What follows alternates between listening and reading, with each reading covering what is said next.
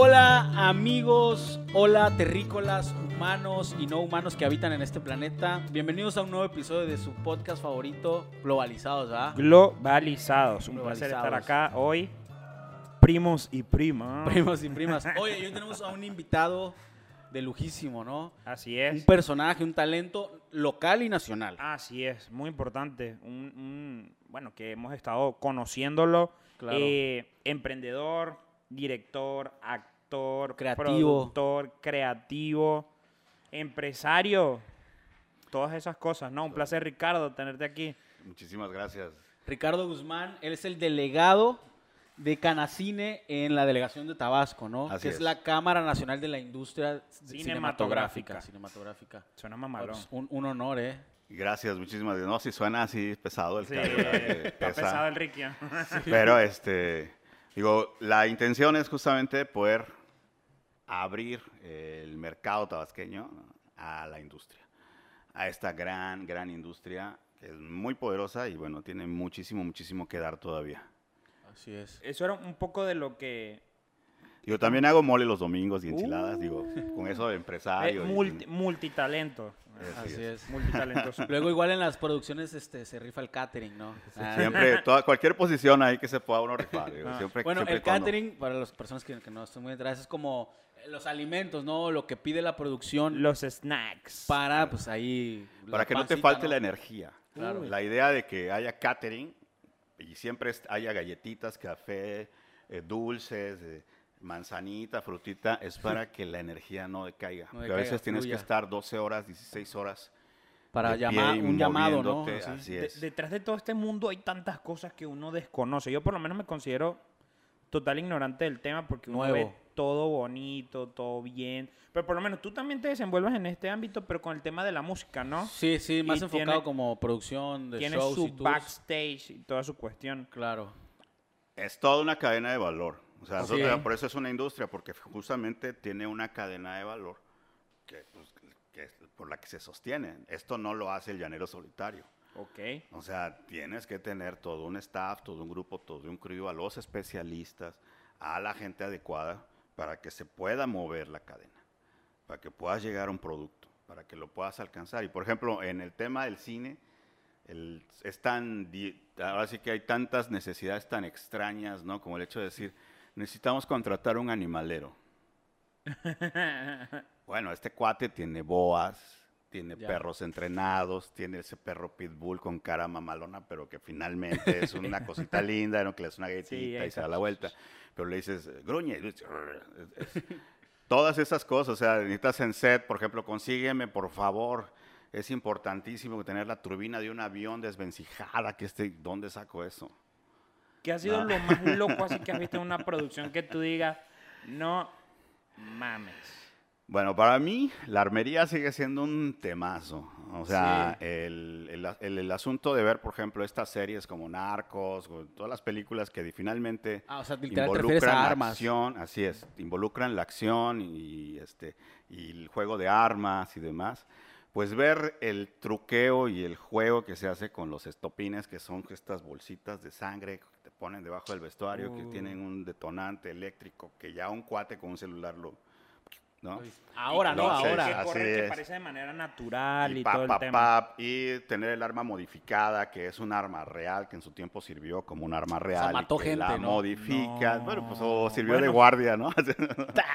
Y de pronto la modifican solamente, por ejemplo, para que o tire ráfaga, o sea, simplemente nada más se vea cómo tira la La ráfaga. explosión, ¿no? de la o la cámara. otra nada más que solamente tira sonidos, ¿no? Ok. Este, todo eso, ese juego, por ejemplo, es, digo que pues, está muy mal visto eh, todo el tema del uso de las armas y demás, pero pues también nos apasiona y nos emociona muchísimo, ¿no? La acción. Pero O sea- aparte es para representar una vivencia, ¿no? No es como que se esté eh, eh, Claro. haciendo que la gente o se una promueva, ficción, ¿no? O una se ficción, promueva. porque nosotros estamos a favor de la ficción. La experiencia cinematográfica audiovisual tiene que ver justamente con esta situación del arte que te permite tocar tus fibras más oscuras. Tú y yo no podemos andar matando gente por ahí, aunque Claro. estemos muy molestos. ¿no? Pero ves una película y como le decían los griegos, ese momento es catártico. O sea, en ese momento yo me estoy sintiendo que Neil Reeves, ay, ¿no? me mataron mi perrito y voy con todo, ¿no? O sea, y quiero ver sangre. Entonces, la Claro. onda es, eh, en ese, ese momento de la catarsis es un momento de identificación que tienes con el personaje, pero más adelante la construcción del mismo drama te lleva a otro momento muy bonito que se llama anagnórisis o la revelación. Después de, se- de, de tú liberar tus emociones sintiéndote Darth Vader, ¿no? el más malo de la película, está atrás. Eh, Te está viendo, te está el viendo. padrino. Ah, bueno. Yo soy tu padre. Exacto, sintiéndote el personaje eh, que tú quieras, decidas seguir en la, en la- en la peli, porque por eso hay protagonistas y antagonistas. Tú puedes eh, eh, enamorarte del antagonista, como lo hicimos todos con el Joker, ¿no? Así Claro. de- con, eh, con Ledger, ¿no? Decir, ah, es- Ledger y Todos querían. Joaquin Phoenix. eh. ¿no? Y claro, quememos dinero, ¿no? Y Porque este, ahí- aquí influye mucho, porque el cine y, y toda la producción audiovisual, en él, en él también juega una parte muy importante, la imaginación, ¿no? los griegos lo tenían clarito. La, la construcción del personaje, yo creo que los personajes no se construyen porque sí, se construyen con base Algo, ¿no? a algo y un personaje bien construido es muy fácil identificarte con él, como dice con el tema del Joker. Y un buen drama construido. O sea, no, es, no llegas a una obra audiovisual por accidente o a una narrativa por accidente. Hay géneros, hay tonos eh, cinematográficos.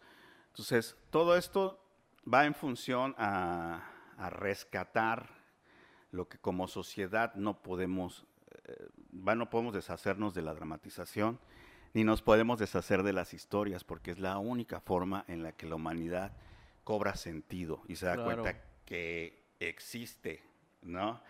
Y cobras, y aparte te hace sentido la vivencia. Nosotros aprendemos a partir de las narrativas.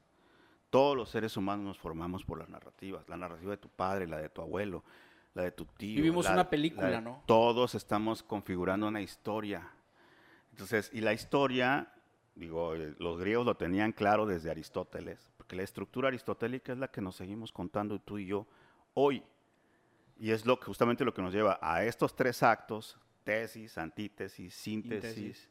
nos lleva a este momento de catarsis, anagnórisis. Las revelaciones, después de que ya liberé toda mi maldad y dije, ah, sí, claro, Sandy en Roma, ¿no? Y después ya viene en, la, en el mismo ejercicio narrativo, hay un dispositivo que te permite bajar, el desenlace, y es a donde empiezas a tener la anagnórisis, que es una revelación, y dices tú, Ah, Ah, pero, madres. sí, pero no, pero no es posible tanta maldad, digo, también hay que tener un poquito de... Creo que es- esa, esa polaridad de la que hablas es parte de la vida del ser humano y es lo que nos distingue, ¿no? Como ser humano. Somos adictos a esto. La- o sea, somos di- adictos a las historias y no lo vamos a soltar. No. Nunca. Bien lo dijo el gran cancerbero, la vida como una película de drama y comedia, de algo así se llama una de sus películas. él era Tragedia comedia. ¿no? Sí, Sí, Ay, el gran cancerbero. Aquí, bueno, yo voy a sonar repetitivo porque ya lo mencioné anteriormente, pero a Mauri también le gusta mucho esto.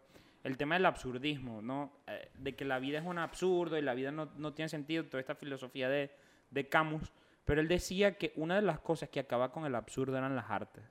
Era todo este drama, era toda esta cuestión de, de, de imaginar y crear y desarrollar todo, toda una serie de, de- de hilos distintos que, que vayan construyéndose en, en una historia y, y que involucren nuestros sentimientos y nuestros deseos y nuestras aspiraciones. Sí. Yo creo que las artes... Cualquiera de sobre todo- nosotros se diluye si le dejas de encontrar sentido. Sí, va. ¿Para qué? Y las historias ¿Qué hago, no? lo que nos permiten es estarle te- retejiendo los sentidos Así es. a la vida. O sea, ¿quién nos enseñó a besar, güey? El cine, no nos hagamos. Sí. nos enseñó? Pero, ¿qué tipo de cine? Ah, o sea, a ver qué cine, oh, depende de qué ¿Qué veas, cine? ¿no? ¿Qué cine? Pero lo que voy es cómo hablarle a una señorita, ¿no? Por ejemplo, o cómo comportarte, ¿no? O sea, sí, estos somos miméticos, los seres humanos somos imitadores de la acción y de, y de las historias. Claro. Si no lo vives, por lo menos me lo platicaron, Sí. ¿no? O lo vi, ¿no? En o este lo caso. vi en, o lo vi en esta película, lo vi en aquella. ¿no? Es Cuando perdemos, cuando to- nos, le quitamos la historia, quitamos la narrativa a nuestra vida, pues seguramente nos vamos a diluir en un sinsentido. Así es. ¿no? Al menos desde nuestra perspectiva humana y, y terrenal, no tendría, como tú dices tú, no, no tendría sentido la vida, ¿no? Quizás en algún otro plano Sí. sea diferente. Pero veo que eres un apasionado del arte, veo que tienes las emociones a flor de piel. ¿Cómo descubres, cómo dices cine, producción, creación, vis- visual, cuestión visual, cómo empieza Ricardo, en qué momento de su vida decide ir por este camino? Bueno, es complicado, eh, siempre es complicado. Siempre. Entonces dices, las artes finalmente, digo, como hemos hablado, las artes se encargan prácticamente de- del discurso que nosotros no tenemos resuelto en nuestra vida. O sea, si tenemos un tema de muerte, o sea, si te acercas a la muerte, no la conoces, es un concepto, es muy abstracta, el amor es abstracto, el sexo es abstracto, así nada más como palabra y sentido, ¿no? O sea, necesitas las artes como un mecanismo de exploración discursiva para, uno, descubrirte y darle sentido a tu, a tu existencia. Claro. Encontrarle un significado que finalmente cuando tú se lo encuentres va a seguir siendo tan abstracto como cuando empezaste. Como todo. ¿ok? Porque que te un vas a encontrar con otra persona frente a ti que va a tener otro concepto en el Claro. mismo sentido y otra forma de apreciarlo y otra forma de interpretarlo y de relacionarse con eso. Y otra cosa fundamental, un papel fundamental de las artes es que trasciende. ¿Cómo trascienden tus vivencias, tu, todo lo que, tu- tus sentimientos? Pues muchos lo han hecho a través de- de- del arte literario, otros a través de la- del arte audiovisual o de las artes plásticas, pero es una manera en la que pues mi existencia trasciende mi corta vida, ¿no? Y, y- y llega y, y plasmo mucho de lo que soy. Definitivo. Una de las cosas que tenemos es, yo le doy muchísimas gracias a nuestra sociedad tan, tan censora ¿no? en, en- en las provincias de México, porque reprime tanto la voz de sus De su gente. ciudadanos, de su gente, que en algún momento esto se tiene que convertir en arte. O sea, a lo que voy es, cuando tú, y- yo, mi- como me preguntaban, ¿cómo empezaste con esto? Justamente porque yo tuve que guardar silencio muchísimo tiempo en, la- en una necesidad de- de- de expresar lo que, lo que yo sentía. Y dijiste, que- basta. Catarsis. Llega un momento en que dices, claro, primero empecé dibujando a los cuatro o cinco años y eso fue mi primera herramienta de expresión, ¿no? O sea, el dibujo, la, la, la, medio empezar a escribir, medio empezar. Y de pronto me nace el, el- el espíritu, estábamos en los ochentas. uh, Maravillosos no, no saquen ochentas. cuentas, eh, estamos en los maravillosos ochentas. Y, este, y de pronto empieza toda esta onda, empieza el hip hop, entra, por ejemplo, el breakdance, entra la danza contemporánea. por Tú ejemplo, aquí en Tabasco, ¿no? Aquí en Tabasco. En Tabasco fuimos. Digo, porque fuimos, porque ahorita no sé, digo, no lo he visto como lo vi antes, o a lo mejor este, era yo muy joven y todo me parecía demasiado así, pero sí fue una potencia cultural, regional. O sea, teníamos grandes exponentes de danza contemporánea, grandes exponentes de teatro, grandes plum- plumas escribiendo Poetas. literatura, guionistas, poetas. Teníamos gente involucradísima en los ochentas, era un semillero. Teníamos, eh, había danza clásica, teatro, en- o sea, to- todos los, los- donde ibas de pronto Todas encontrabas ramas, una ¿no? manifestación artística o alguien involucrado en una manifestación de esa naturaleza y otra vez fue la rodilla, ¿no? Entonces, el tema es, algo nos pasó en el camino, ¿no? Algo nos Sí. pasó. ¿Cuántas El- vidas tiene esa rodilla? ¿Quién sabe? Es- es- lo- yo creo que vamos a hacer más de una prótesis ya, con los biomédicos, ¿no?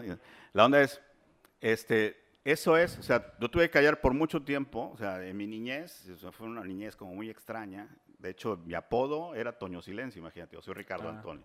Y los cuates de la colonia decían que yo... ¿Dónde creciste? En Villa Las Palmas. Villa Las Palmas, por Atasta, mi- ¿no? No, por Tierra Colorada. Recuerdo- ok. Toda la gente de ahí, los hermanos Morelos, los Borregar, toda la gente de por esa zona. Digo, nos juntábamos, a- pero yo era de los que más hablaba. Yo era- me gustaba, yo bueno, no me gustaba, yo tenía muy poca articulación verbal, entonces todos hablaban, ¿no? Y todos hablaban de cosas y yo hasta que me tocaba y cuando hablaba, ¿eh? este, era así como que está hablando, habla la maceta. Entonces, el tema es que justamente es una necesidad de expresión. De ahí paso a la danza contemporánea, entro con Hugo Romero a un ballet. Hugo Romero fue un maestro que estuvo mucho tiempo también este, en Rusia, ¿no? con, con- ballets y demás. En esa época estaba Baryshnikov de moda, ah, que era un gran bailarín ruso que hacía cine, que hacía películas de danza, que hacía unos dramas increíbles. Eh, estaba Nureyev también de moda. Y aparte, pues toda la entrada del breakdance, del hip hop, de esta serie Fama, no sé si la llegaron Sí, a ver, sí, la original de la viejita Femme, no sé, que tenía también toda esta actividad de que todo sucedía en una academia de artes y no sé, estábamos nosotros como generación muy permeados por esa Lo necesidad. mar- marcó, ¿no? Marcó. Marcó. marcó y entonces obviamente pues nos dimos a la exploración, ¿no? Dibujo, danza, cuando mi abuelo me vio bajar con leotardo, güey, unos calentadores y me voy a mi clase de danza. No te preguntó, oye, ¿qué onda? Este, no me preguntó, yo, yo creo que dijo. Pensó. Pensó muchas cosas. ¿no? No digo porque, por ejemplo, yo tenía como 16 cuando me perforé los aretes y, mi, y mi abuela, así, le- mi abuelo le preguntaba a mi papá, oye, y, y, y Héctor es, es- es gay. Bueno, no dijo gay, dijo otra palabra, ¿no? O sea, ahora, Así como, ahora no, va a güey. bailar. Más, más autóctona. Ah, sí. Ahora Más es pro- este. Ahora le gustan los aretes. Pero bueno, digo, no iba por ahí la situación, pero me imagino Sí. que quizás algo... Y en los 80 todavía más. de Pero es que fue, fue una, revol- una Sí. revolución donde pues la, la ropa y todo lo que cargabas era una expresión de ti mismo y era una, Usaba una manera sombreras, de, güey. de- de protesta Las cultural, ¿no? Era, ser- estaba el- de moda también el rock glam. El glam de- de- del metal era justamente Como Van vestirte Halen, de niña y eso, ¿no? comportarte como macho, ¿no? Era Ah, sí. Pues básicamente era eso. Sí, ¿no? Esa era la, ahora es al revés, ¿no? O sea, Ahora te no, viste- pero, Ahora te vistes de macho y te comportas como... como que pero Reggaetón. no, sin, Eh, ser, sí. este, sin ser peyorativo, ¿no? Era como una Ah. onda así eh, la- de la moda, ¿no? O sea, sí, tenía el cabello largo, te pintabas, ¿no? Era, era como que normal para la, para la edad. para la Claro. chaviza. Pero para, pues para, ya sabes, ¿no? Siempre está este choque cultural. Bueno, eh, con Hugo Romero me estábamos haciendo de pronto una danza que tenía que ver con, con, con Carlos Pellicer. Este, entrenábamos ahí donde es el Parque Tomás Garrido. Ok. Es ahorita la escuela de danza, antes ahí era un Ágora Fonapaz, y de- daban clases de muchas ¿Con cosas. ¿Dónde está ahorita el Ceiba y eso? No, do- en el Parque Tomás Garrido hay una construcción a donde hay, eh, es que tiene un teatrito y tienes Ajá. que ahorita ya casi no creo que lo abran. ¿no? Es que te digo, algo nos pasó, no Sí. sé. Estamos No, y digo, aparte de esta pandemia, ¿no? Ya llevará, Pero sí, llevará pero- mínimo un año Pero ahí cerrado. estaba, creo que ahí lo último que estaba ahí era la escuela de danza eh, clásica. Sí, sí tengo una amiga, bueno, no amiga, una conocida que, que tuvo, tuvo la suerte de participar en, en TED Espacio Tabasco, Adela, que ahí estudió, hizo su carrera de danza clásica. Ahí y es bailarina recibes de como ballet. licenciatura en danza clásica. En danza clásica es licenciada. Ah, ahora danza que recuerdo, clásica. una prima estudió, pero ella estaba ahí por el malecón, por la biblioteca.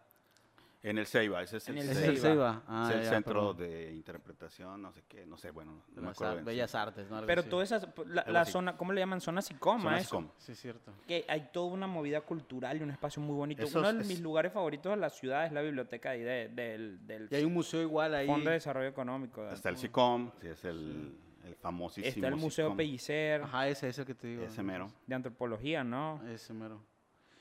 Amigos, esos que dicen, ay, es que en Villahermosa no hay nada que hacer, váyanse un domingo, un, bueno, un sábado ahí a la- al malecón, a la zona Ah, Sicomi, no es les como va a dar no hay aire acondicionado allá afuera como No. las plazas, va. No, no, no se vayan un domingo tarde porque, bueno, no. Ajá. un sabadaba, un Sí sabadaba. hay estacionamiento, ¿eh? hay Eh, estacionamiento. A veces wifi. venden heladitos y todo. Sí. Creo que La- sí, wifi. Ese, esa- ese periodo fue muy interesante. Digo, eh, recomiendo Hugo Romero, ¿sabes qué? Te- Tenemos un texto, queremos que lo digas mientras se danza y que no sé qué. Yo ya traía como una intención de voz así media extraña y me presenta Margarito Rico, manda con Margarito Rico, una maestra de teatro que tenía una escuela que se llama la escu- el taller de teatro de Carmen Montejo AC, que estaba en la calle Carranza y Méndez casi. Y pum, me enamoró el teatro, así me vuelvo loco. Dice, esto es lo mío. Eso es lo mío, este, creación de personajes, drama, empezamos con drama griego, pasamos por una serie de, de situaciones ahí, después, bueno, yo también trabajaba de pronto en el Seguro Social, nos fuimos a hacer una compañía del Seguro Social con otro maestro como Juan Pablo Luna, que por ahí anda todavía el Teach, y estuvimos eh, haciendo presentaciones en el Teatro del Seguro Social que por tres años. Tuvimos un entrenamiento de dos años a donde nos pudimos subir al escenario con Juan Pablo Luna, este venía de la escuela de, este, ah, de los Soler en México, una, con una técnica muy fuerte. Y el chiste es que, bueno, de ahí para el real, ¿no? Teatro, obras de teatro, danza, empecé a escribir cuando escribo una obra de teatro, una de mis primeras obras, y alguien me dice, oye, eso está muy ah, cinematográfico. También, entonces... Y de pronto digo, ¿por qué no estudias? Y aparte, pues ya había yo vivido muchas cosas y estaba yo como que en un divorcio muy raro. Bueno, me acabé de tronar también ahí. También eso sirve, es buenísimo. Vivencias, ¿no? Darse duro así de, con la vida, el ¿no? despecho, ¿no? Dije, no, pues a cine, me voy a estudiar cine. Y este, yo empecé a estudiar cine ya un poco grande, digo, ya tendría yo como unos 30 y 5, ¿sí? y así como que de los más rucos en la escuela de cine. Pero bueno, traigo también todo el bagaje de teatro, de escritura y demás. El nuevo, ¿no? Y me especializo en dirección y escritura, de guion, y de ahí para el real no hemos soltado esto. Digo, es una carrera durísima, pero se puede, es una trayectoria. Y lo más curioso es que la, mayor, la, la trayectoria más fuerte la viví aquí en Tabasco. O sea, todo lo que fueron los años más poderosos de mi vida en los que acá. aprendí muchísimo fue acá. Y aparte hay una serie de programas que el INBA impulsaba, donde venían a darte clases, talleres, especializaciones y demás. Eso ya fue en los noventas. Noventas, 90 Ok. Así es. Y bueno, siguen de pronto existiendo, pero también han cambiado un poquito mucho las formas. ¿no? ¿Crees que se le ha se le ha cerrado la puerta a la cultura?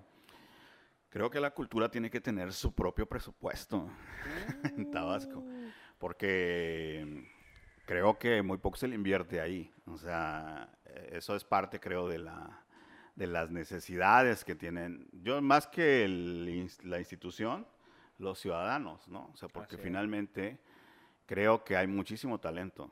La mayoría de la gente en el sureste de México Sí, bastante. decimos, nosotros mismos somos unos salameros. O sea, nos encanta, nos encanta las Aquí artes, nos encanta la expresión. Y todo, no hay, yo no conozco a una sola persona que no tenga algo de vena artística. Que si toca un instrumento, que si canta, que si baila, que si escribe, que si... Lo, que- lo que cambia chistes. mucho también socialmente a cada región es eso, ¿no? Porque hay regiones donde sí se le da el papel y el, el puesto que se merece a toda la movida cultural y eso marca mucho la ciudadanía, marca mucho la manera en cómo se desenvuelven otras áreas Sí. también. Por ejemplo, si te vas a Mérida, es una ciudad como que tiene que mucho museo, que igual, igual creo, creo que tienen, que entran otras cosas, ¿no? Definitivamente la cuestión del presupuesto, pero igual la parte, creo que por ejemplo el yucateco es como muy así de sus amantes sus Arraigado. raíces, ¿no? Sí, muy Ajá. arraigado de, En Veracruz creo que sucede algo parecido, Oaxaca, en Chiapas, Sí, no sé. hay, hay algo, hay algo que es que, por ejemplo, que tiene el fenómeno cultural. O sea, que normalmente se, se rompe en dos vertientes, ¿no? Como cualquier cosa que sucede en la vida siempre termina en una bifurcación A o B.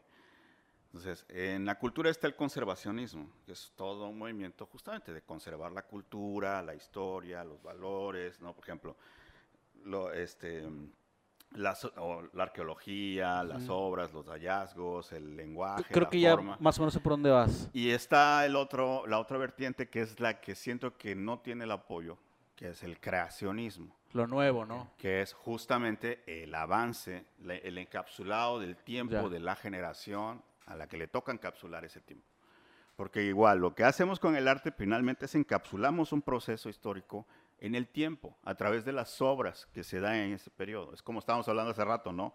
El glam de los ochentas, el, en aquella época, pues El era grunge de los 90s Magneto, luego, ¿no? Y, y que escuchábamos a los Backstreet Boys y que también Y a los Guns N' Roses y que era...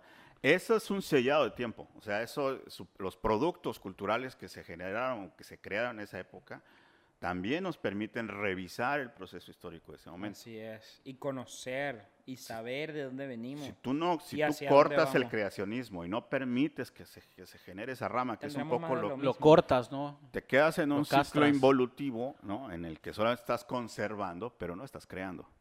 Entonces, al no crear, no, no estás creando talento, no estás atrayendo talento, ni tampoco lo estás reteniendo, porque igual nuestros creadores terminan yéndose, porque terminas fastidiándote de encontrarte con, con- con la muralla, ¿no? De, de no pasa, no pasa, no pasa, no pasará. Que no solamente es, es esta barrera de, de crear nuevos, sino también la barrera económica. Y es aquí donde yo quiero que nos pongamos un poco más polémicos en este claro. tema, que, es, El- que el- yo creo que es una de las partes que más te apasionan, ¿no? Muy bien lo dijiste hace rato, incluso cuando estábamos hablando antes de grabar, toda la cadena de valor que implica el arte, porque hay quien ve el arte como un gasto, pero no es así. Tú eres uno de los impulsores de la economía naranja y de todo este tema de cómo lo creativo y lo cultural puede y es económicamente redituable.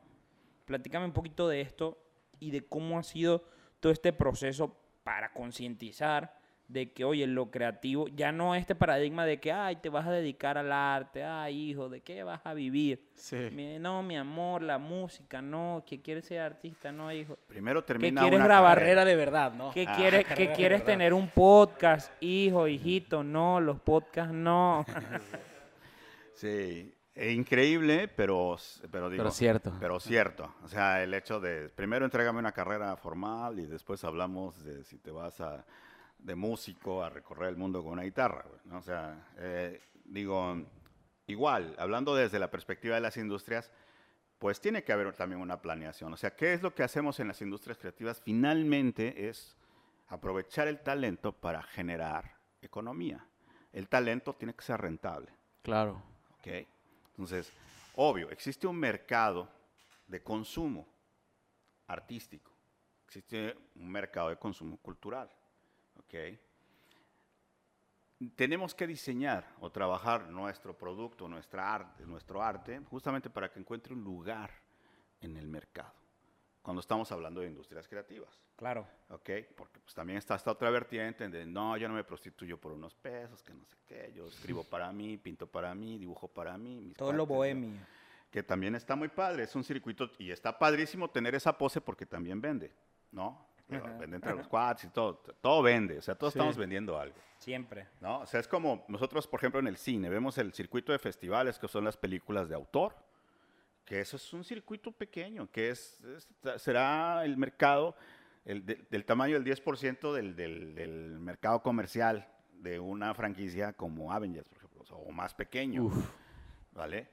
Pero, y Que está no he el visto otra ninguna, vertiente pero- que bueno, es bueno, es comercial. lo comercial. Estamos respondiendo a una necesidad de un público que está consumiendo determinadas historias y quiere consumir determinadas emociones, porque eso es lo que diseñamos. Pero dentro de esa corriente comercial igual hay muy buenas propuestas. Por ejemplo, regresando a la cuestión del... del- Porque nos nutrimos del arte. Sí. O sea, los creativos tienen que estar presentes y tiene que estar la interpretación y la traducción del artista, del director, del guionista, del actor, Del director de fotografía. del diseñador de foto, del diseñador sonoro, Del editor. del editor, del animador, de, o sea, Iluminación, Yo- maquillista. todos los talentos se suman para poder generar un solo discurso. Yo soy muy fan del terror, sobre todo el terror psicológico. Y me gustan mucho las películas de Ari Aster. O sea, para mí Midsommar, la neta, es una, una joya en, en cuanto a, a detalle, en cuanto a historia. O sea, tú no te imaginas. Y cómo juega con la emoción, el- la parte sonora. Lo que vendemos en el, Wow. en el audiovisual justamente es la experiencia emocional, que tú puedas atravesar por una serie de emociones que está el, el dispositivo está diseñado para extraer emociones. Porque es de lo que tú y yo somos adictos realmente cuando vamos al cine es quiero sacúdanme. háganme, háganme ¿Estoy sentir. vivo? Sí. No, y normalmente cuando te lleva tu novia igual a ver una película, pues Cin- es- 50 sobras de Grey. a ver si llora este. ¿no? Es a- quiero saber si este perro llora. Yo, yo lloré con To- Toy Story 3 ha sido si tiene la- sentimientos. Sí me quiere realmente. Sí. Quiero ver si tiene sentimientos. Si te van a ver una así de que. Y siempre están checando, ¿no? A ver qué onda. Ah, si lloró, no lloró, ver. si- ¿qué, qué sintió? A ver.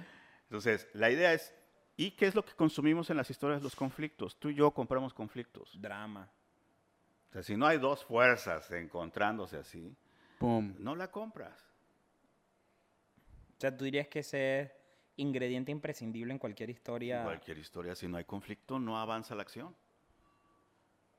Porque no hay nada que decidir. Entonces, Hay que estamos crear más un conflicto en el- cua- en el podcast, Porque ¿no? si no, una película sería, este, vemos a Javier ahí sentado y un árbol que se mueve atrás y un río, y ahí estamos dos horas. No pasa nada.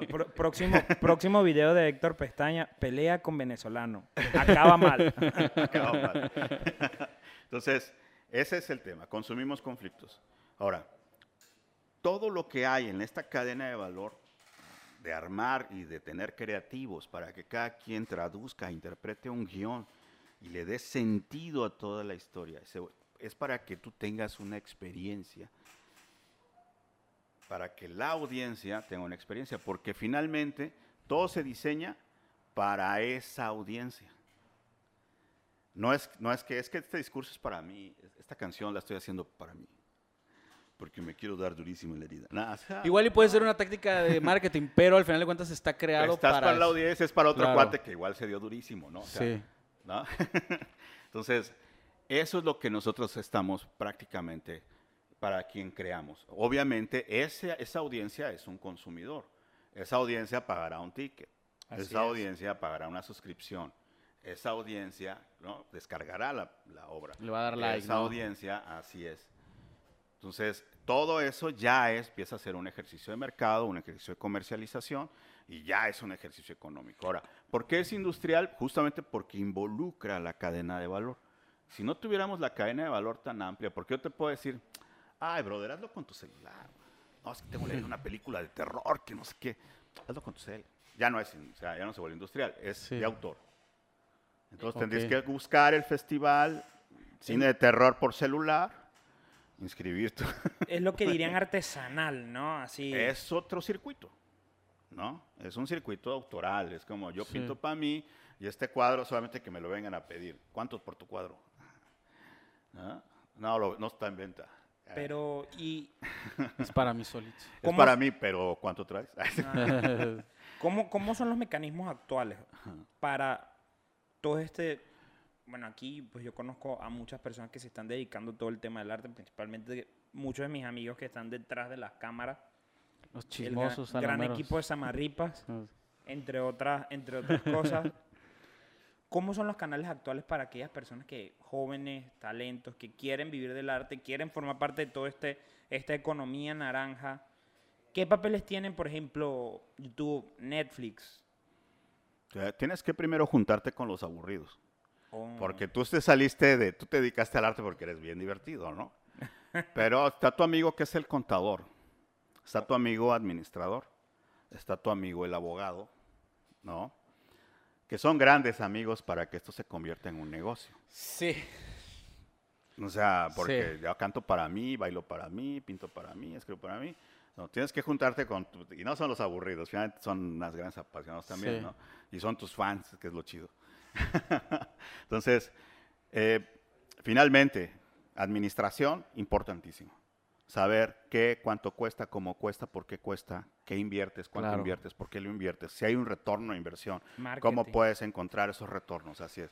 ¿Quién va a controlar el billete? ¿Cómo se va a controlar el billete? ¿Hay que pagar impuestos? ¿No hay que pagar impuestos? ¿Eso es deducible? ¿Esto no es deducible? ¿No? Es formalizarte, papá. Y entonces te vas al marketing y a la publicidad. Y entonces, ¿cómo me promuevo? ¿Quién me promueve? ¿Cómo le hago? Tengo que buscarme, un- a- generar un tagline, ver, ver quién me toma las fotos, la, la, la, la, Claro. la, la, la, ¿no? Y Es de donde entra ahí- toda la industria que mencionas. y ¿no? claro, y entonces tengo que hablar con mi cuate el abogado y decirle, por favor, pues tenemos que checar los derechos de autor, que todas las obras estén registradas, que tengamos contratos, que tenga contratos el diseñador, que tenga contratos el de marketing, que tenga contratos el contador, que tenga Y una que cadena yo tenga contratos y que y entonces dices, ah, bueno, entonces ya la vida se vuelve seria, ¿no? Entonces, todo aquellos, No contra- todo es arte, ¿no? aquellos contrasistemas rebeldes que dicen, yo me voy a dedicar al Soy arte punk". porque... que está padre, que está padre, pero también tienen su circuito y también ahí venden. O sea, a lo que voy es que en algún momento alguien les va a decir, ¿tienen los derechos sobre esta obra? Nel, primo. Entonces, Ah, bueno, córrele sí. y sáquelos, ¿no? Entonces, Sí. Ah, entonces ella es mía. No, fíjate que a mí me Pasa, tocó, pasa. a mí me Sí, tocó sí, aprender sí. eso un poco a la mala. Di- Digo, yo no me dedico a nada de la cuestión, bueno, al menos de un poquito para acá, ¿no? Que ya grabo contenido para redes sociales y así. Pero lo mío es la música. Empecé haciendo eventos muy pequeños, luego empecé a hacer festivales más grandes, mil, dos mil, tres mil personas. Luego me empezó a contratar gobierno o empresarios. Yo decía, ah, es esto, ¿no? O sea, yo veía toda la cadena, ¿no? O sea, estaban las personas del audio, estaban las personas que se encargaban del catering, los que montaban el backstage, los que veían la logística, vuelos, eh, que mon- ponen las cervezas, que checa la seguridad, que la entrada. Y efectivamente necesitas contratos. De entrada con el artista, luego con el promotor, luego el promotor con el empresario. O sea, y es, como tú dices, es todo un rollo que tú nada más, y a mí me gusta llamarlo, que esa es, esa es la magia, ¿no? La gente al final ve el show, ve la película y dice, wow, es, es otro pedo. Pero todo eso que está detrás para mí es como la verdadera magia, ¿no? Y, es- y no arte. es a propósito. ¿no? Claro. Y no es como, o sea, antes soñábamos, en los 80s, 90s nos vendían unas ideas de historias bien raras a donde te descubrían, ¿no? Ajá, sí. Iba pasando, güey, ¡oh, detente! Iba pasando en la limusina, ¿no? Y, ¡Ey, no! Es tu momento, ¿dónde vas, chico? Pa- parece ser un chico De talentoso. hecho, regresando a la cuestión del glam, regresando a la aquí cuestión hay del, un contrato, ¿no? regresando a la cuestión del glam, como que había eso de que en el Sunset Strip, ¿no? En Los Ángeles, Ajá, sí te así estaban todas las bandas, ¿no? "Ey, no, súbete.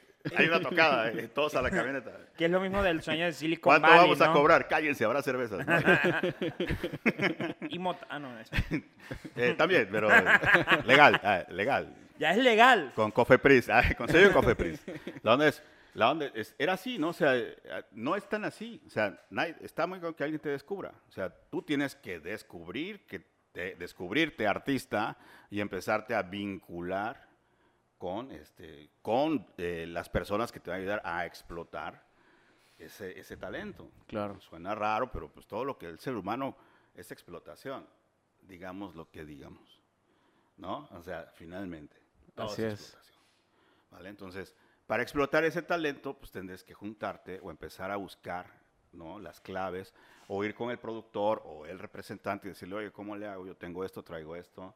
Ser humilde, porque también te- hay gente Muy que te va a dar feedback, te va a decir, cámbiale aquí, ponle allá Claro. y, este, y estar abiertos a hacer esos, es- es- esas modificaciones, esos cambios, estar abierto a hacer contratos, estar abierto a ser formal, estar abierto a pagar impuestos, estar, o sea, realmente ponerte serio. Eso es lo que le da, el, ahora sí que el valor a, tu trabajo en la industria, cuando estamos hablando de industrias creativas, ¿vale? Entonces, así cada uno en su, ahora sí que en su especialidad, va teniendo la forma de, tener una participación económica y de ser responsable con eso, con sus compromisos, con su talento, ¿no? Eh, es- eso es sumamente importante. Así se construye una industria. Wow. Es, es todo un, un- Pues no un dilema, más bien es todo un, Proceso. un proceso, una ecuación, ¿no? Este. Pero lo tenemos todo, Sí. Es O muy, sea, muy importante. lo tenemos todo. Yo, si tú dirías, oye, es que son México, 1980, Tabasco, un chico surge, quiere ser artista, pues te decir, había muy poco, o sea, sí había mucho arte, mucho donde exponerte, pero no había, por ejemplo, leyes sobre derechos de autor, sobre propiedad intelectual, ¿no? O sea, estaba, todo eso estaba muy verde, estaba como que pff, no, no se hablaba mucho, ¿no? De aquello, tú podías plagiar una obra por una, lo que sea, hacías lo que querías, ¿no? Este, no había todos estos mecanismos, solamente en la capital sucedían estos talentos, Así es. José José y los cantantes tenían representantes, tenían marketing, tenían, ¿no? Y todos los tenía Televisa, curiosamente, y todo, ¿no? O sea, monopolio. pero eh, la onda es, este, eso no sucedía, ahorita lo tenemos todo. Tenemos amigos abogados, claro que sí, nos sobran, ¿no? Y en un Uber te los encuentras y, oye, vengo a una consulta, te pedí el Uber porque quiero, que- fíjate que me salió algo, aquí, mi amigo doctor. ¿no? O sea, están en todos lados, o sea, tenemos abogados, contadores, administradores, eh, eh, en todos lados, ingenieros, ingenieros de sonido, arquitectos, o sea, el, el arte se nutre, todo lo que hacemos, en, por ejemplo, en teatro o en cine, justamente involucra una serie de, una gama de talentos increíbles que todos las, esos puestos de trabajo los tenemos aquí con gente en activo, haciendo otras cosas, obviamente, o haciéndolo de manera personalizada o haciéndolo para otra industria. Y que el ¿no? conocimiento cada vez está más democratizado, ¿no? O sea, si quieres aprender algo, cada vez tienes más disposición de poderlo aprender, técnicas, mecanismos, habilidades, y al mismo tiempo de que también hay muchas más canales de promoción. Tú- Definitivo. Tú dijiste hace rato el tema de que casualmente todo estaba centralizado en Televisa, y era así, pero hoy en día, ¿qué es Televisa realmente? Y, y cuánta, y ahí es donde quiero llegar, que lo estamos comentando hace rato, ¿qué viene para el sureste con toda esta democratización de la industria creativa? Sea, con Netflix, Amazon Prime, Blim, HBO Go, bla, bla, bla, bla, bla, bla, bla. Todas estas plataformas que cada vez nacen y que brindan más oportunidades a creadores independientes también. O sea, si, si llegas con buen guion, una buena idea, la puedes reventar a nivel, ya ni siquiera en tu país, a nivel mundial. Claro. Como lo que pasó con, por ejemplo, con la casa de papel. No la he visto. Es, es muy cliché, discúlpenme, pero me parece muy interesante cómo surgió. Eh, Fue una producción independiente de TVE, Televisión Española. Hicieron solamente una temporada. Nadie Boom. los peló. En España nadie los peló. Alguien de Netflix, de Netflix va, lo ve y dice, esta madre tiene potencial. Lo compran, Barato. no, lo compran barato. La primera temporada la compran a un precio con respecto a lo que le generó a lo largo, nada. Pero me costaba la descarga. Eso. Llegan, lo suben a Netflix y es un fenómeno mundial. ¿Cuándo pasaba algo así? Muy poco. Los, afortunadamente los medios ahorita ya están democratizados. O sea, lo que hizo el Internet es justamente este romper. Cuando tú tienes un monopolio, pues justamente lo lógico y lo natural es que le crees competencia y que la competencia nazca. ¿No? Estábamos en esa época, pues justamente esta traslación de las, a las plataformas digitales, cuando aparece el Internet, cuando Mm. empezamos a, a subir ya videos de determinada calidad y empezó a subirse audio de determinada calidad, pues se democratiza. Y cuando tú sabes que cuando tienes una lab con determinados filtros y determinados softwares y, Vámonos. y empiezas, o sea, la democratización de la tecnología nos ayudó bastante. Eso nos permite también tener un- una capacidad discursiva más amplia y también nos permite competir a cualquiera, Competir. en cualquier lugar del mundo, puede competir hoy en día. O sea, hoy no podemos decir, es que, ah, es que, es que no me dejan jugar. Sí. No, no, es que- no, ahorita sí, o sea, quieres jugar, juega. ¿No? O sea, obviamente, pues tienes que ponerte bien serio, porque el mercado de afuera sí es, es, es, Como, es, es- es rudo, te canijo. te enfrentas a la primera línea de, de, de, de- de tlaqueadores de fútbol americano, o sea, a primero de los que van a hacer la barrera, ¿no? incluso creo yo que ahorita como ya hay tanto acceso a herramientas más del que hubo antes, ahorita tiene una opinión personal, tiene mucho más peso el fondo que la forma. Es decir, el aspecto creativo y el factor diferenciador, porque mucha gente está haciendo más de lo mismo, ¿no? Por ejemplo, yo creo que este no es el único podcast, pero nosotros no, buscamos no hacer lo mismo que los demás, sino le damos el toque de Héctor Pestañas y de Luis Anzola y buscamos diferenciarnos, ¿no? Más allá de todo, toda la herramienta, más allá de toda la forma, el fondo de lo que le damos nosotros, ¿no? Me imagino que Es igual, o sea, el tema es, el mercado está perfectamente trazado. Esa es otra de las cosas que tenemos que tener claro. O sea, el marketing, nuestros amigos, amigas, licenciados en marketing, publicidad, no me dejarán mentir, ¿no? Este, que todos, el mercado está perfectamente trazado, bien identificado, los esquemas y los sistemas de consumo, el público, las audiencias, las generaciones, las tendencias, todo eso funciona, arma y construye, para que tú puedas tener un producto como que diseñado para poder entrar. ¿ok? Como una estrategia, ¿no? finalmente tienes que valerte de eso. O sea, tienes que, o sea, tienes que valerte del- de, de conocer a tu mercado, que es tu audiencia, y que lo que, te, lo que vas a producir es para ellos. O sea, es justamente para que pueda haber una retribución. Es una, es. cuando hablamos justamente de, de- de arte, estamos hablando de un diálogo. O sea, es de dos vías. Yo te entrego algo y tú me respondes. ¿Cómo? Con tus emociones, con tus comentarios, con gracias por pagar ese boleto, ¿no? O sea, Eso iba a decir con tu sí, dinero. exacto. o sea, es que es así, porque si no, no anda. Claro, si no generas un diálogo, no hay retribución. O sea, tienes que conmover al otro, tocar al otro, sacudir al otro, trasladar al otro a un universo donde se está descubriendo por primera vez conmovido y ¡pum! Ahí está la magia. ¿Ok? Ahora, ¿por qué es tan importante aprovechar este momento? 2021 es el año de las industrias creativas en el mundo, declarado por la UNESCO. A empezar.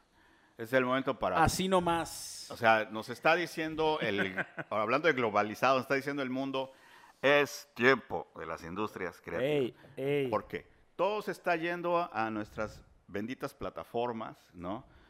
Todo se va a monetizar. Nuestra economía la- en la pandemia nos está convirtiendo justamente en, en una sociedad económicamente eh, conectada a través del, del- del internet, móviles. dispositivos móviles y demás.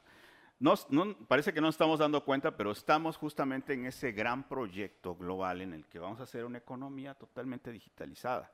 ¿ok?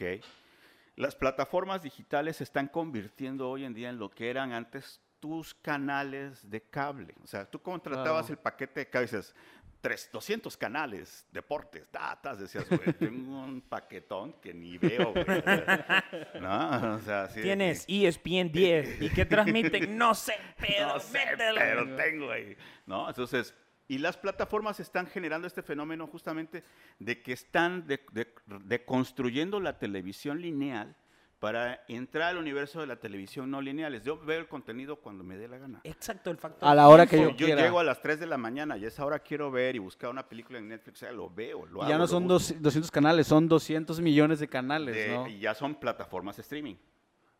¿Vale? Sí. Esos canales se están convirtiendo en plataformas de streaming. Ahí es a donde está la oportunidad de mercado. O sea, estamos en una transición en donde es el momento de empezar a competir y de entrar a ese mercado como, indus- como industria, ¿no? Como industria creativa.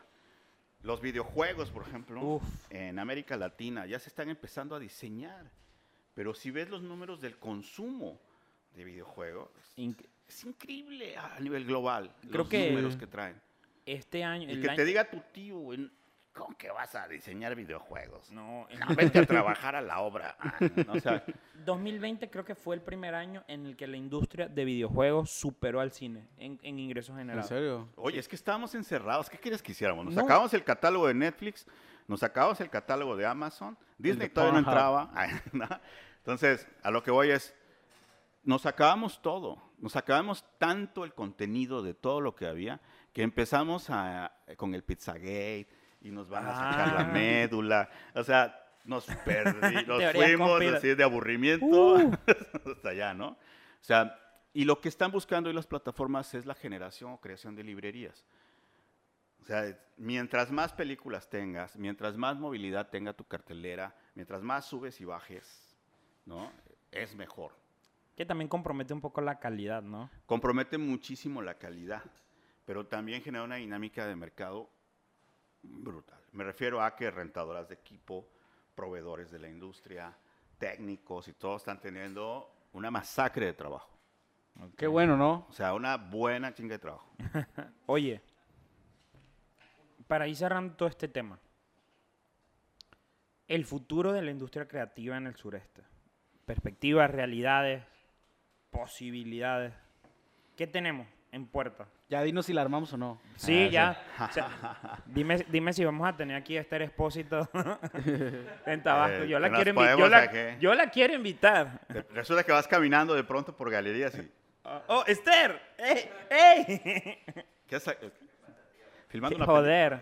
O sea, la onda es, mira, Tabasco tiene uno de los territorios más privilegiados para la industria audiovisual en México, porque logísticamente funciona a la perfección. Y somos la erosión de Chiapas, tristemente, pero alegremente también, porque somos un gran set. O sea, tenemos desde montañas hasta ríos, selva, pantano, laguna, y llegamos hasta el mar, tenemos pueblo mágico. O sea, estamos perfectamente situados como para que puedas filmar cosas de montaña o puedas filmar cosas de, de playa o río. ¿no? Tenemos también urbes, o sea, la ciudad de Villahermosa tiene también un gran desarrollo urbanístico muy padre, muy interesante, que no se ha retratado. ¿ok? Estamos a una hora, dos horas de estos destinos de la capital de, la- de- de Villahermosa. ¿ok? Y en Villahermosa tenemos una infraestructura increíble en Tabasco 2000 con el Parque Tabasco, por ejemplo, te decía, el Parque Tabasco, tres naves. naves. industriales, un parque que se usa una vez al año, una laguna artificial Claro, natural al centro. ¿no? Esos son sets. Ahí adentro de las Si, naves, tú, ¿no? si, si viene una producción a hacer un exterior, o sea, hacer una locación, por ejemplo, a Oxolotán, este, vamos a estar una semana, o como el que vino a grabar el, cangre- el cangrejito, ¿a quién fue? Este, Cuarón. Cuarón. O sea, vamos a estar tres días, una Ah, semana, no sé qué. Roma. Estoy ahí, pum, pum, filmo y este.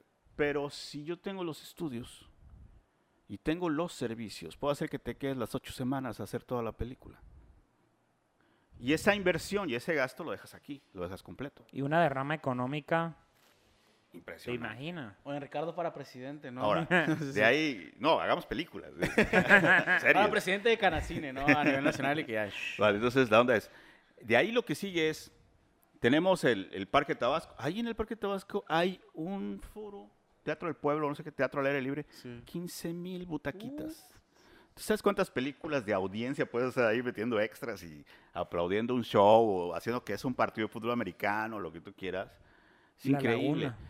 Ahí hay un montón de, de estructuras que eran- servían para restaurantes o no sé qué, que pueden ser comedores industriales donde tú le das de comer al set, A la a producción. la producción. Tienes unos estacionamientos del tamaño de no sé qué, ¿sí? Que puedes meter los trailers, puedes meter los camerinos, las camiones de bodega. De manera genial. ¿Qué plantas crees tú de que haga falta para traer Espérate, no he eso acá? terminado. Calma. Crúzate enfrente y tienes Olimpia 21. Tres, tres estadios. Pista de tartán. Hay instalaciones deportivas. Es otro set increíblemente grande. Te cruzas ahí del puente de Carrizal, que estamos aquí cerquita. Toda la zona hotelera, gastronómica, boutiques, casinos, el Hospital Los Ángeles, eh, Parque La Choca, el campestre que tiene ahorita casas que creo que unas están en renta, otras están en venta, que todo eso se te puede llenar fácil. Y tienes un pequeño circuito como Los Ángeles de producción. No vamos más lejos, te ve- vámonos al centro de convenciones viejo nuevo, no sabemos si ya es viejo o es nuevo. el nuevo no sabemos, pero El centro de parece que ya es viejo. Ve cómo está el emparrillado. Y ese lugar va a, perder vocación si deja de ser centro de convenciones. Todo el emparrillado que tiene el centro de convenciones es el emparrillado que necesita un set de cine. Entonces, tienes todo lo logísticamente posible y potencial para poder generarlo. ¿Qué hay que hacer? Sumar las voluntades de todos tus prestadores de servicio, hoteleros, restauranteros, toda la industria que tiene que ver justamente con este, los bienes raíces, para las rentas de casas, demás, todos los prestadores de servicios que tenemos que ya los tiene la industria petrolera y que le podemos generar una rama de proveeduría a la industria cinematográfica, renta de plantas de luz, renta de, de lámparas, renta de camiones, transportes, eh, campers, Hacer útil toda esa maquinaria que por una u otra razón hoy está sin ser. Ahí está. Y tenemos esa infraestructura. ¿Y qué es la ventaja? Esto es algo que estás, no es de que nos estemos encaprichando hoy como tabasqueños y ah, llorando y que porque Tabasco está de moda y todo lo demás, sino porque la descentralización de la industria cinematográfica audiovisual en México es una realidad y el INCINE, el Instituto Mexicano de Cinematografía, está impulsando que se salga del territorio de la Ciudad de México para ir a filmar a otras locaciones y está instando a Netflix, a Amazon, a Paramount, a todas las empresas eh, majors que por favor salgan de la Ciudad de México porque también la Ciudad de México ya cambió su configuración política y ya no puedes estar filmando en la Condesa Roma Centro Histórico, que eran las tres esquinas a donde el mundo conocía a México, ¿ok? Y ya no puedes tener 80, ve- 80 llamados diarios con 20 camiones cada uno tapando calles, rentando estacionamientos a donde tú quieres llegar, como cualquier mortal, a tu casa a las 10 de la noche a meter tu carro y está la producción estacionada, porque está guardando el lugar para mañana. Entonces, pero no hay nadie, pero ya tienen el permiso, ¿no? Entonces, hay una serie de complicaciones que están ahorcando esto en Ciudad de México, porque eso es que ellos dicen, oye, descompresuremos y abramos territorios nuevos para la filmación. Y el sureste de México no está registrado en, en- en- En esa parte, ¿no? a lo que voy es que no nos retratamos. O sea, vemos películas de Monterrey, algunas de Guadalajara, Ciudad de México, Tijuana, pero no vemos muy pocos paisajes del sureste. Sureños. Así es. Y desde aquí, obviamente, pues el territorio o el corredor natural que tenemos comercial nos llega hasta Quintana Roo. Es natural. ¿ok? La onda es, tenemos esas ventajas competitivas y logísticas. Ahora, es el escenario nacional, ya nos está diciendo, es por aquí, háganle. Por favor, Netflix quiere buscar lugares, quiere locaciones, pero necesitamos scouters allá. Necesitamos las fotos de las locaciones que nos quieren rentar. ¿Dónde están las casas que quieren rentar?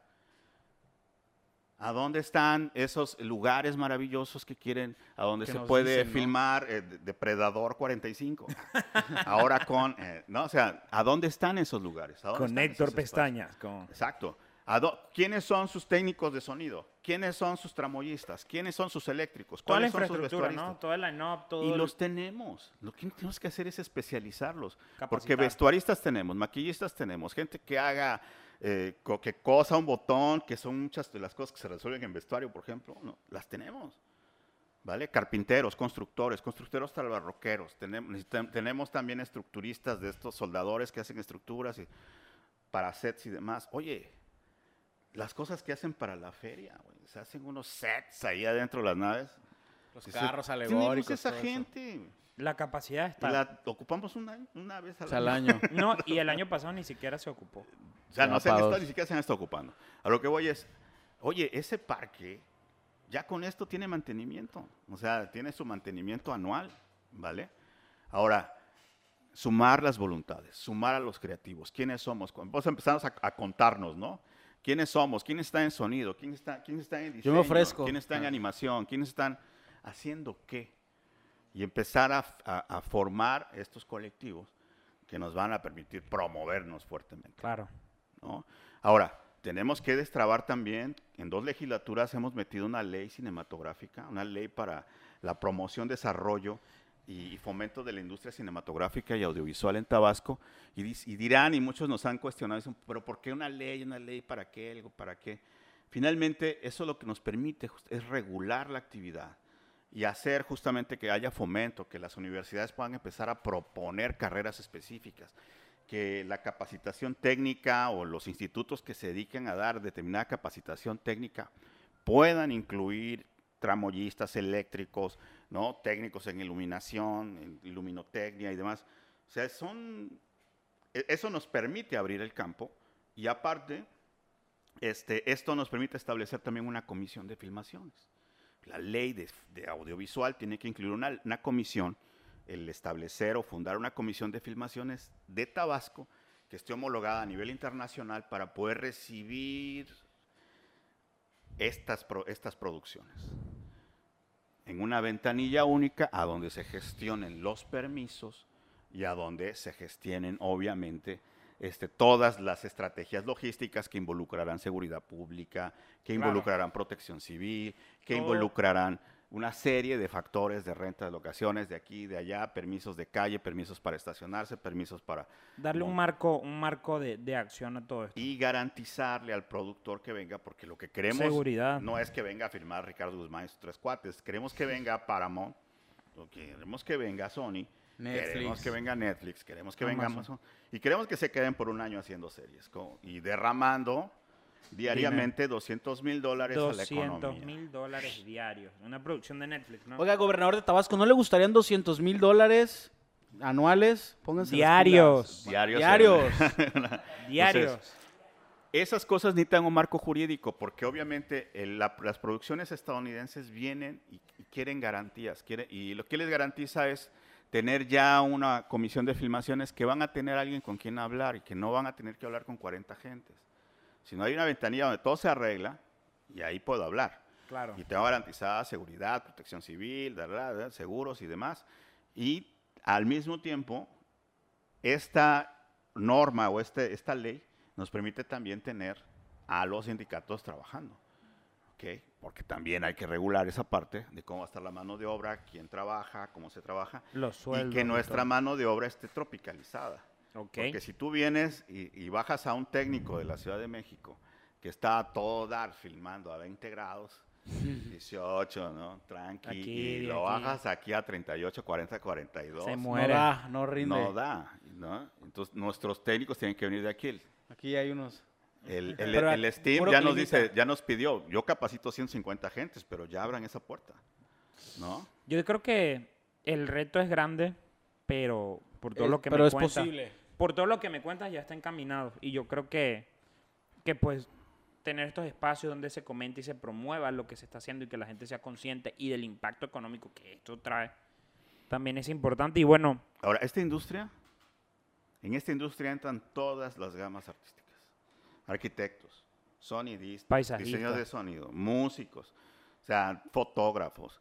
Puta, entra todas las artes, o sea, desde quien te pinte una 360. pared, te haga un mural, te genera una escenografía, o sea, Awesome. lo tenemos. y, y tú dirías, es que es muy difícil porque, pues, ¿quién, quién lo podrá hacer? Amigo, los, nuestros creativos se nos están aburriendo allá afuera. se van, se van, se van a otro terminan lugar. yéndose por ahí, güey, ¿no? Bueno, Entonces, pues hay que darle.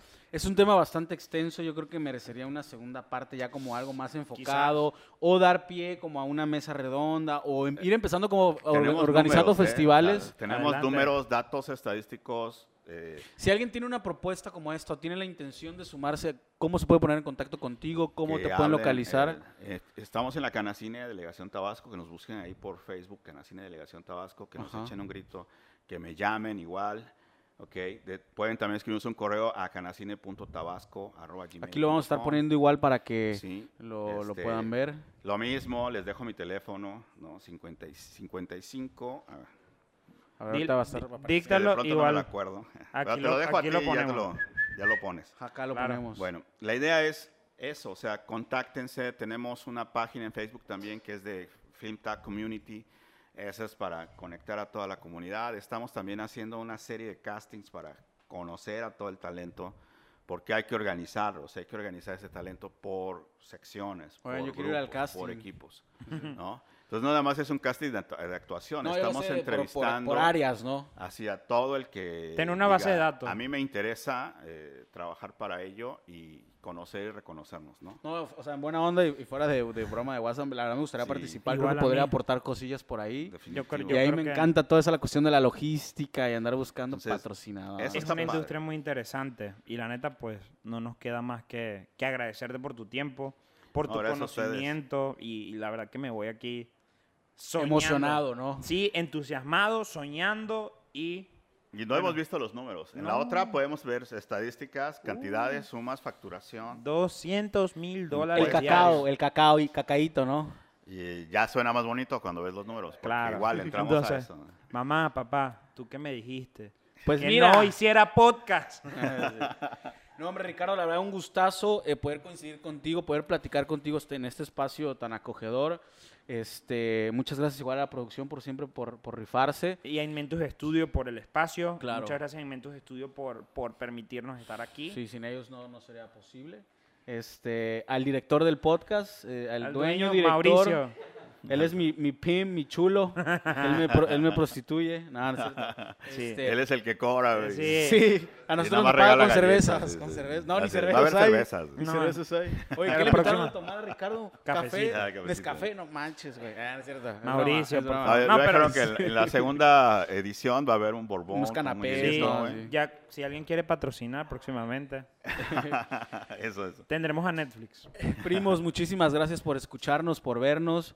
Busquen a Ricardo en sus redes sociales, a Canacine del- Delegación Tabasco también. Que lo que se necesita es sumar, crear este un colectivo, crear un equipo, ¿no? Crear Sumar- equipos de equipos. Esto es un equipo de equipos.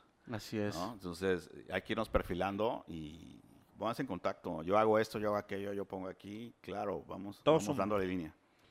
Ya lo saben, Bueno. globalizados. Yo soy Héctor Pestaña, amigos, primos, primas, Primes. primes, eh, para los inclusivos. Mi compañero y amigo. Luis Fernando Anzola y un placer a Ricardo de nuevo por Muchísimas gracias. Gracias por la invitación. Adiós. ¡Uh! Ah.